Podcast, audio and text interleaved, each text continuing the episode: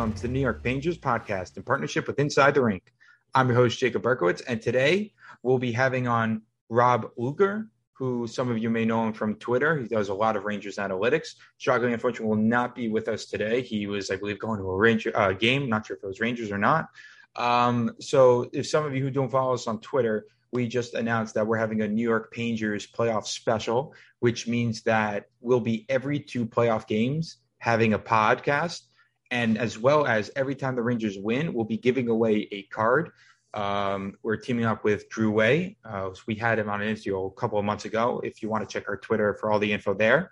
And as well as right before the Rangers playoffs start, we'll be having a playoff preview with Ava and Luca. And as well as Stragi will be back on next episode as well. Uh, but first, we get to uh, quick words from our show sponsor, and then we'll get right to it. And now, a quick word from our show sponsor and friends of Inside the Rink, BetUS. BetUS has your NHL, NBA, UFC, PGA, and yes, NFL betting lines for the 27th year of live betting. Sign up for betus.com with promo code RINK for your 125% sign up bonus. Again, use promo code RINK for your 125% sign up bonus. Play with the proven mainstay in the industry, BetUS. You bet, you win, you get paid. BetUS.com. And we're back with Rob Luker. Rob, how's it going? Good, man. How are you? I'm good. So, uh, obviously, we brought you on because you're all analytics, Rangers analytics. And uh, we got to talk about the big subject of the Rangers 5v5. Uh, Pre trade deadline, post trade deadline, the whole shebang. Uh, what can you tell us about pre deadline stuff? How bleak was it? So it, it, wasn't bleak all the time. I'll, I'll, try to remain an optimist here, but it was it was kind of ugly uh, for a while. Definitely, um, there was one stretch basically between the middle of November to the middle of December where um, the team definitely had a run against some softer competition. But that said, they took care of business and also played well against some stronger teams. And um, there was some real positivity around that after after kind of a rougher start, and um, that was relying a lot upon goaltending.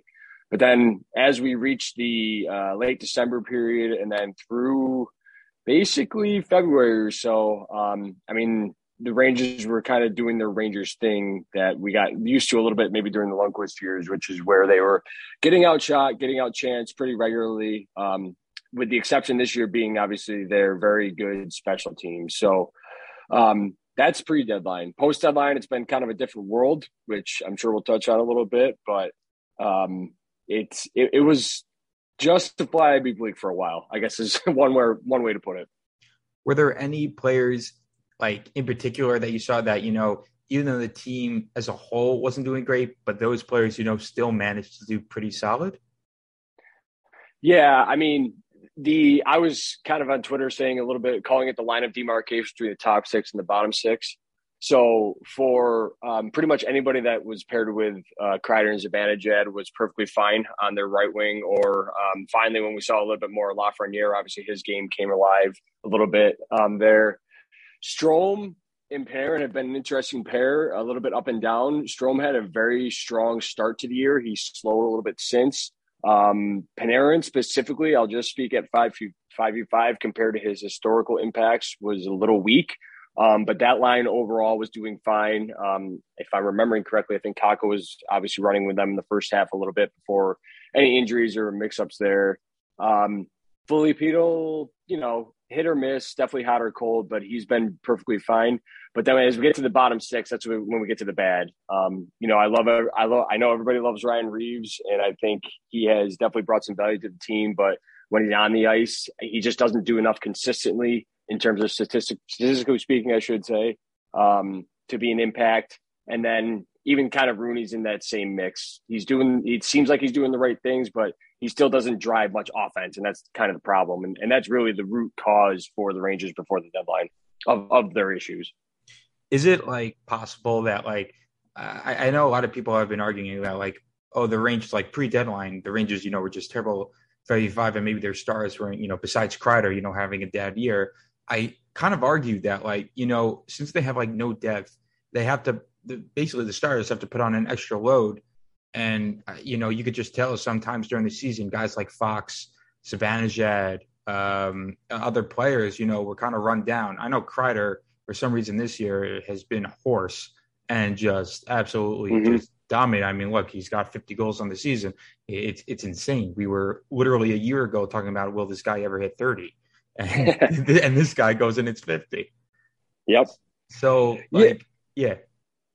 Well, no, I just, I, I mean, I agree. It's very hard to be an above average player all year, right? You're going to have your ups and downs. So the fact that and Zibanejad have pretty much done that all year together, of course, feeding off each other a little is huge. Um, you know, Strome and Panarin complement each other pretty well, even though I think eventually we're going to have a life without Ryan Strome or, you know, at least that pair together, even if he does stick around long term. So, yeah, to your point, I mean, the top six had to carry them. And if they didn't, I mean, those were the ugly games to watch. Those were the blowout games because the bottom six just was not going to generate any offense, at least at even strength. And, you know, ironically, power play one is out there for a minute and a half. And usually that either really goes well or, um, you know, that power play usually ends with power play two, just kind of milking out those last 30 seconds. So, yeah, to your point, it's they, they had to carry that load in the first half for sure. So, I mean, I guess it kind of like, you know, it was out of Drury's plans, you know, when Blais obviously went down with that injury and he was kind of like the key guy for the third, you know, line to start contributing. And when that went out, uh, people forget like not only do you now have to like you know replace Blais on the third line, but because he if his injury, Goodrow had to be moved to the second line. So not only yep. did you lose Blais, but you also lost Goodrow on that third line.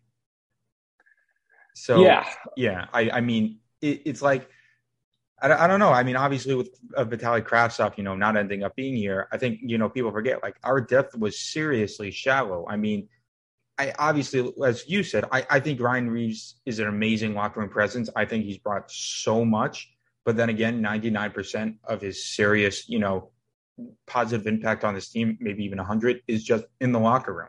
Maybe one game when someone gets a dirty hit, you know, and they're playing them the next day. Like obviously, maybe you want Reaves there then. I don't know, but I, I, I some people say no, but like I'm saying, his majority of his impact, you know, is in the locker room. So when Motte went down with an injury, that absolutely devastated me because that guy was like fantastic. Was he like? I, I know his five v five numbers, like you know, he's not offensively, you know, the points, but you know, what what what did he show you? Uh, did you mean Sammy, Sammy Blais or Motte? But I'm sorry, Motte. I, I know I was just yeah. I know I just like totally went to the another world on that question. Yeah, no, no, no. I mean, I, I I think when Blais went down, obviously going back all the way back to the first part of the season, yeah, that, that depth became an issue because Lafreniere and Kakko weren't necessarily lighting the world on fire to start the season, which it is what it is. I think they've had fine seasons, especially um, looking back now. But yeah, with Motte going down too, it kind of gets us back into that conversation of that means Reaves is probably in the fourth line a little bit more. Um, and really, I mean, the the really good teams typically that can go the length of 16 games in the NHL playoffs have four good skating lines. Even that one week link, which unfortunately, again, Reaves would definitely be on my glad I called that guy list. So let's not mix this up. But at the same time, I mean, um, he's not going to do an up night to night to consistently outshoot and outchance the other team, which is not going to be able to happen every single line, every single period. But you want him to be at least hovering around 50%. So maybe um, there's a chance that their bottom six, when they're matched up with our with the Rangers bottom six, is not uh, constantly getting outshot, you know, 60 40, 70 30. And, and that's just the idea. It's just a balance. And I think we all knew that. We all, as fans, knew that in December.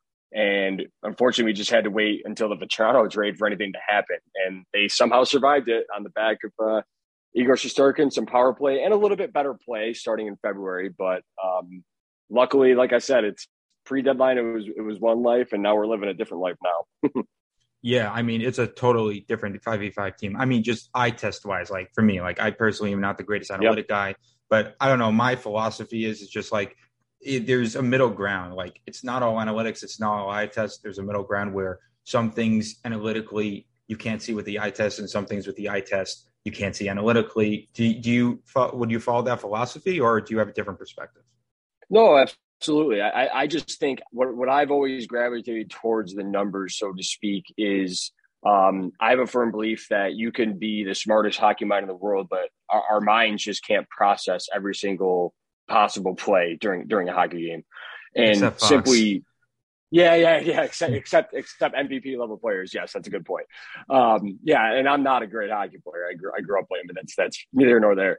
But I mean, but ultimately, and I also like to, re- I really get into the trends basically. You know, how are the Rangers shots going the last 10, 20, 30 games, et cetera, because that kind of indicates how the team is playing. And also, it might indicate that certain lines or, or defensive pairs aren't playing. You know, it might seem like I, I like to use um, defensive pairs, especially because it might seem like they're having okay games, you know, but if they're not generating any offense or if they're getting outshot, you know, 70 30 and just surviving because their goaltender's playing well, what are we really doing here? We should maybe consider changing those pairs up. So that's all I mean. And I, I lean on the numbers. Um, I lean on the numbers to see what my eyes are seeing during the game, but then also frankly, if you've never watched a team once, you can probably go to the numbers and get an idea of the style of play. If they're high event, low event, take a lot of shots, get a lot of chances, or, or don't give up much, and then kind of just watch them to see if you agree with that, just with with what you're seeing during a game. And I do think ultimately Stanley Cup champions or or really good NHL teams or really good hockey teams in general, no matter what level, do end up matching up to see uh, between the numbers and the eyes. So uh, regarding like obviously the five v five numbers, is there any players specific in particular who'd we be surprised uh, pre trade deadline didn't do as well analytically, or maybe did better analytically than we anticipated? Oh, that's a good question. So I kind of hinted at Panarin, but I feel like that one's been kind of discussed a lot, and he's having a heck of a year points wise. Um, so that let's not beat that one to, to, to bed. But I would say maybe Dryden Hunt because I think we could see him get scratched down the spring here and maybe in playoffs. Um, Hunt came in to the Rangers with some strong defensive impacts, meaning he just, when he's on the ice for some reason, um, which I think he influences this with his good skating and good positioning, does not give up as much as shots, as many shots and chances as relative to his teammates. So, and he's continued that with the Rangers. And while the Rangers team defense really hasn't been a problem all year, they've been hovering around average. Um, when Hunt comes on the ice, they get, you know, towards that top 10 level of a defensive team. Um, and that's kind of what you definitely want to see out of your bottom six, in my opinion. So I'll give him as kind of one that surprised um, in, in, a positive way in the first half. Um, wow, that, that's really surprising. I'm probably glad that's that one.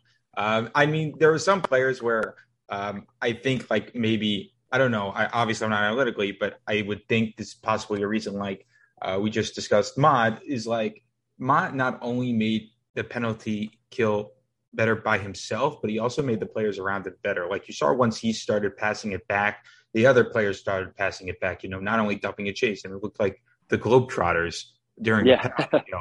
So I don't know. Could you would you say that maybe Hunt had a similar effect on the people around him? Um, I mean, Hunt was put in a t- tough spot when Blais went down to you know be playing with Strome and Panarin, right? He, right. Everybody, even even I would agree. I'm I'm I'm praising him for how he's played this year, but he is not a second line NHL winger. So I think oh, absolutely not. Yeah, that's pretty fair. Um, I guess my point is what I'm excited to see down the stretch here, even with Motte injured, is if if Hunt's going to be on that fourth line in his limited minutes, I think you can see that speed, the skating, and then his defensive impacts kind of come to life and help out whether it's Rooney or Reaves that's on the ice, or if um, when Chytil comes back, if uh, Goodrow kind of drops down to that fourth line, um, then that all of a sudden that's a fourth line with some teeth. And to your point, that fourth line goes from surviving a 45 second shift while we're waiting for the next, you know, one of the top six lines to come out to maybe creating a little bit of noise, maybe um, burning up a team, sh- the other team shift for 60 seconds in in the opponent's zone. And I mean, ultimately that's what you want to see out of your bottom six. Just uh, not just surviving, but uh, thriving, if you will. so regarding obviously we mentioned just the positive the, the positive play, you know, that would be surprising. Is there anyone that negatively would surprise us? Um I don't think it's a surprise, but obviously Patrick Nemeth hasn't worked out for um, multiple reasons. right. Um, he, yeah, I mean, it, he's definitely one where I thought he was going to be a uh, have some strong defensive impact. So I'll call that out of myself because historically he has, but he definitely struggled um, to, he to find a group. Playoffs, of, no, like I yeah, think that's no, you're right. Everyone yes. was like calling us out for yep. that signing. No. Yep, no, you're you're you're correct. He, he, did not have the greatest playoffs with Colorado. I believe it was the spring before. Um, but that said, I'm just talking his right. His, yeah, in general, his career work was positive defensively. So, um, you know, you could argue it was a buy low. I guess ultimately it's not really a surprise, but it's probably a good thing that it seems like Braun and Schneider are now the third pair locked in until somebody else, until hopefully nothing happens, but until something else happens because, um, yeah, Nemeth just hasn't gotten it done outside of a 10, 15 game stretch with Lundqvist way back in November.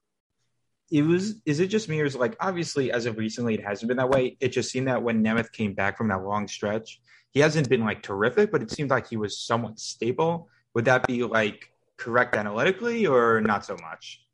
It was he had some interesting numbers with um, Schneider specifically as Schneider kind of got established in his role. Um, they were over 50% in terms of shots and chances for for a little bit, but then they had a couple bad games and they were right back down in that 45% where you got to really consider breaking them up because it's just not working. So um, I would definitely say, yeah, after we learned that he's having struggles with uh, COVID, if you will, um, that he has not been as bad as he was in December and January. But um, right now, I think Braun Schneider's a fine third pair. Um, Braun can move a little bit better, it looks like. And obviously, Schneider's been great, especially given his age and being a rookie. Yeah, I mean, Schneider, the fact that he's come in and played like this is just terrific. Um, yep. What do you think of um, the concept of? I mean, now it just seems like maybe Fox and Lindgren are starting to get going. So that maybe the time has passed, depending on who you asked. But me and uh, Fitz, if you know him, we were discussing. Yep. Just I was just texting him, DMing him. It, we we agree. Like there was, you know, there was no, you know, loss to trying to switch the defensive pairs, even just for a game. Like there was no loss to it. There, there's nothing you lose. Uh, having Lindgren and Trouba and Fox and Miller, you know, maybe switch it up a bit because I was speaking to some people and they said Trouba and Miller's main weakness is both of them are bad on the transition uh, regarding like three on twos and getting it straight out the zone. Not straight out the zone. I'm sorry. Uh, when the three on two is on them. So I figure like the whole point of a defensive pair is that each one of their weaknesses is the other one's strengths, and that's what makes a strong pairing. But if you have two of the same players, you know, that have the same weakness, you know, what are we doing? Would you would you agree right. with that, or you, you would say, you know, it, it's better than I think? No, I I completely agree, and you've uh, clearly done your research because this is one of my favorite topics. so yeah, I mean, I've been I've been kind of banging this drum for I mean since pretty much middle of last season that I think Lindgren Trouba, while they might not be a great pair together, would be a better complement for each other because I think Lindgren naturally sits back. He has that defensive defenseman uh, overall mentality, and Trouba does want to roam, and he gets in trouble with some bad pinches. Um, his breakouts are really hit or miss unless he has a lot of time. And I mean, K'Andre Miller, what I mean, how else can we compliment this guy? He's he's done everything and more. And the reason the the reason the Rangers have seen such a dramatic increase in terms of their shots and chances against in the second half, well, in, in like basically the past twenty five games, is because I really really Miller took his game to the next level, and that and he is now carrying Trouba. I would argue. I really do think if we don't see it this spring or in the playoffs, which we probably won't, the first pair of defense for the New York Rangers next year should be K'Andre Miller and Adam Fox. And Ryan Lindgren should take a back seat with Trouba on the second pair, which, I mean, they end up playing the same time on ice anyway, so it's really not a big deal. But I think it's time to, to see 79 and 23 together. Right. I mean, it was just because it was baffling to me because you, you, don't lose anything. You try it, and hey, right. it doesn't work out. You you just switch it. Big deal. Yeah. It didn't work. Can always go back. right. Exactly. Yeah. That was just bothering to me, but I, I don't know. Um, I mean, the I'm not complaining about Gallant a lot because I mean, look what he's taken this team, but like you know, he has obviously when Greg McKegg was over Morgan Barron, sometimes you know, some questions have to be had. So sure. now that we've talked about you know pre-deadline, let's talk about you know after the deadline. This team I don't know, just from my perspective, has transformed their five v five. Um, they get in the zone, they stay in the, getting in the zone. I don't think for me was ever the problem. It was staying in the zone, which was yep. you know for me uh, for me just when I was seeing the main problem, and um, just having a guy with like Vatrano, like you know who he stole for a fourth round pick, and then a guy like Andrew Copp, you know, just just those two players I feel like it's not only that those additions, you know, alone that we got two better players, but it also took less, you know, stress off the top players. And you know, look at Panarin now; like he's back to I know like people kind of like mocking people like saying, "Oh, Panarin's you know has 88 points, but he's having a back year." Like I don't think that's like people didn't mean like he's playing terrible. It's just like he's not being as flashy as he once was.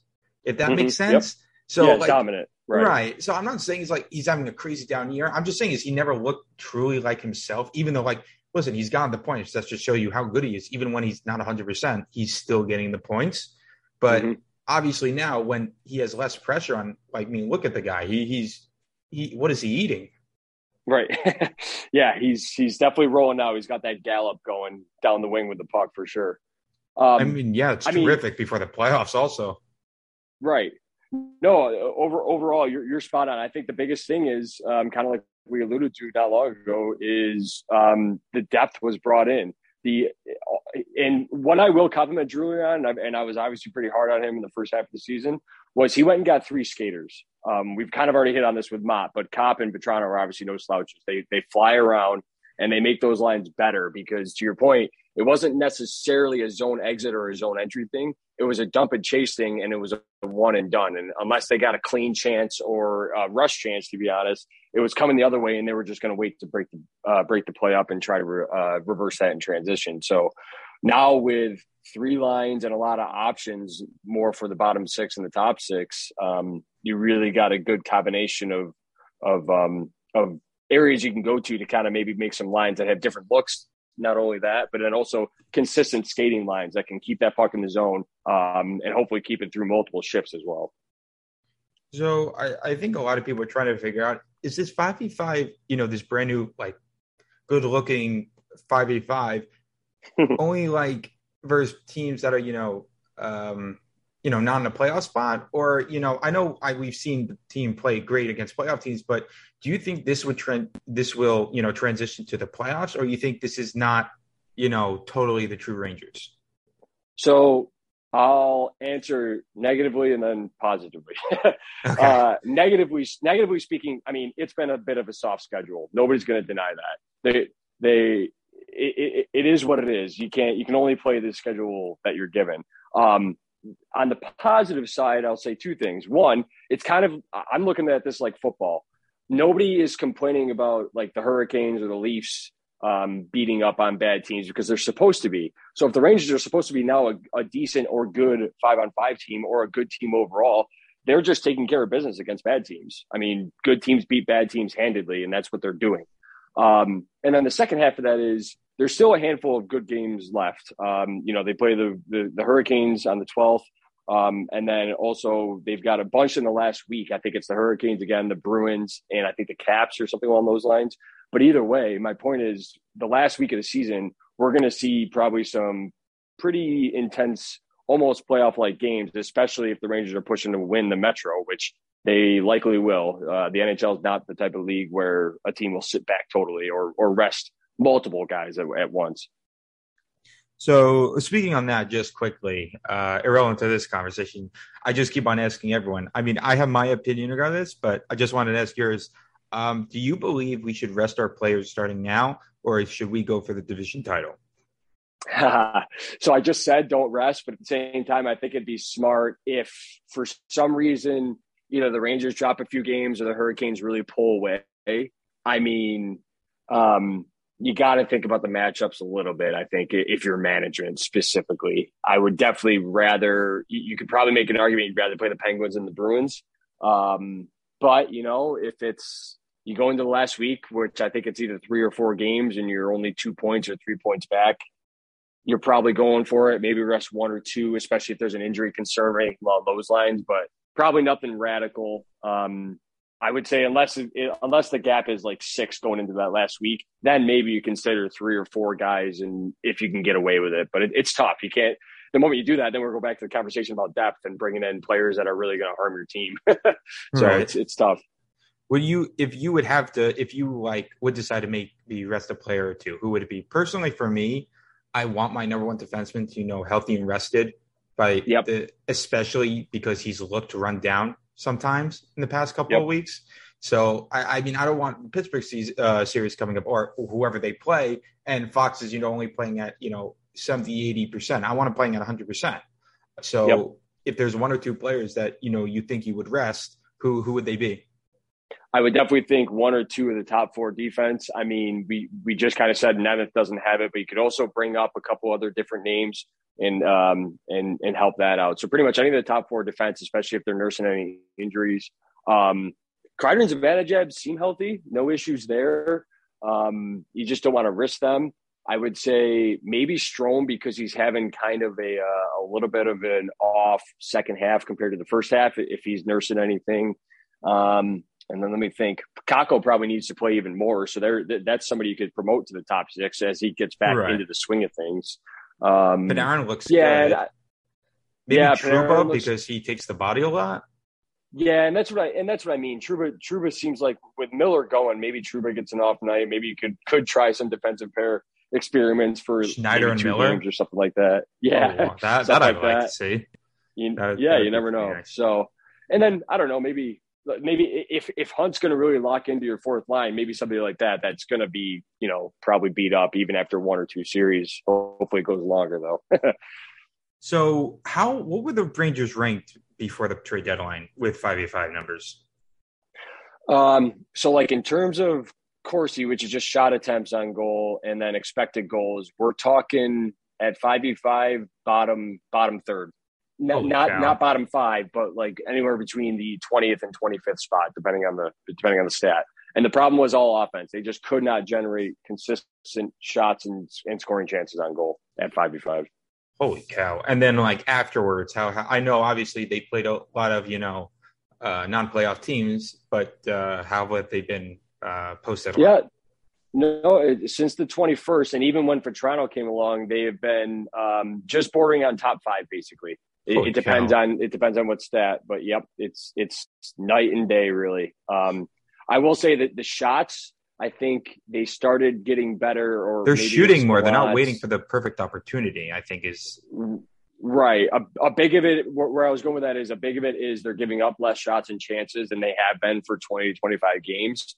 Um, but they the biggest difference post deadline is they are getting way more shots and chances on net. So when you got both of those things going in the right direction, obviously you're going to vault from ranking 23rd to you know fifth or fourth basically very quickly. So where do you see like you know obviously you see post trade deadline they're doing amazing. You know it's been you know it's black and white night and day. Um, where do you see this? I know I just asked where you see them, you know, when they play a playoff team in the playoffs. What realistically, I mean, do you, th- you see them playing more this style or maybe, you know, maybe being the 10th best or the 15th best? Where do you yeah. see them ending up? So my thing was back in December when I when I started on Twitter, at least calling for a trade immediately for some forward help. My thing is they're going to start playing better teams, right? And it's just they're not going to have their best every night. They're not going to dominate. They're probably not going to dominate anybody. I'll just say it like that. So really, the ideal the, the ideal thing is you hang around fifty percent with a team like the Penguins, with a team like the Hurricanes or the Bruins or whoever they end up playing um, at, at, even strength. You just you trade chances, trade shots, and you let Shesterkin take over from there. And then when you get that power play, hopefully um, the very very good power play that they've had all year continues. And then instead of it saving your games, um, in the sense of either putting you up by one or well, I guess that's not saving it, but or making making the difference, making the full difference being the power play, that becomes a weapon. Maybe it puts you up by two or three because you hung in there and made it one one at five to five or even strength. You see what I'm saying? Right. I mean, what like versus Pittsburgh, it just uh, it just seems like they've been doing amazing against. Um. I know Pittsburgh's not the speedy team it once was, but they're definitely not you know a weak team per se. I don't know. Maybe I'm wrong on that part. But um, I, I don't know. It just seems like the Rangers seem to have their number in the regular season. I mean, is there any analytics showing why? Like, what's the pinpoint reason behind that? I no, I mean not necessarily, and it's kind of tough to draw from two games. I think they're just the Rangers have been doing what we've been saying they're doing, just getting more shots for, and then subsequently they're giving up less. And I think the Penguins, to your point, just really can't hang with them. I think the Penguins are in that kind of second tier of the Eastern Conference. They're definitely not the top contenders. So I think it's a good sign that the Rangers are handling them well. And hopefully that means they can do what I was talking about before with the better teams, which is just hang in there at even strength and then let goaltending and uh, the power play take over. Okay.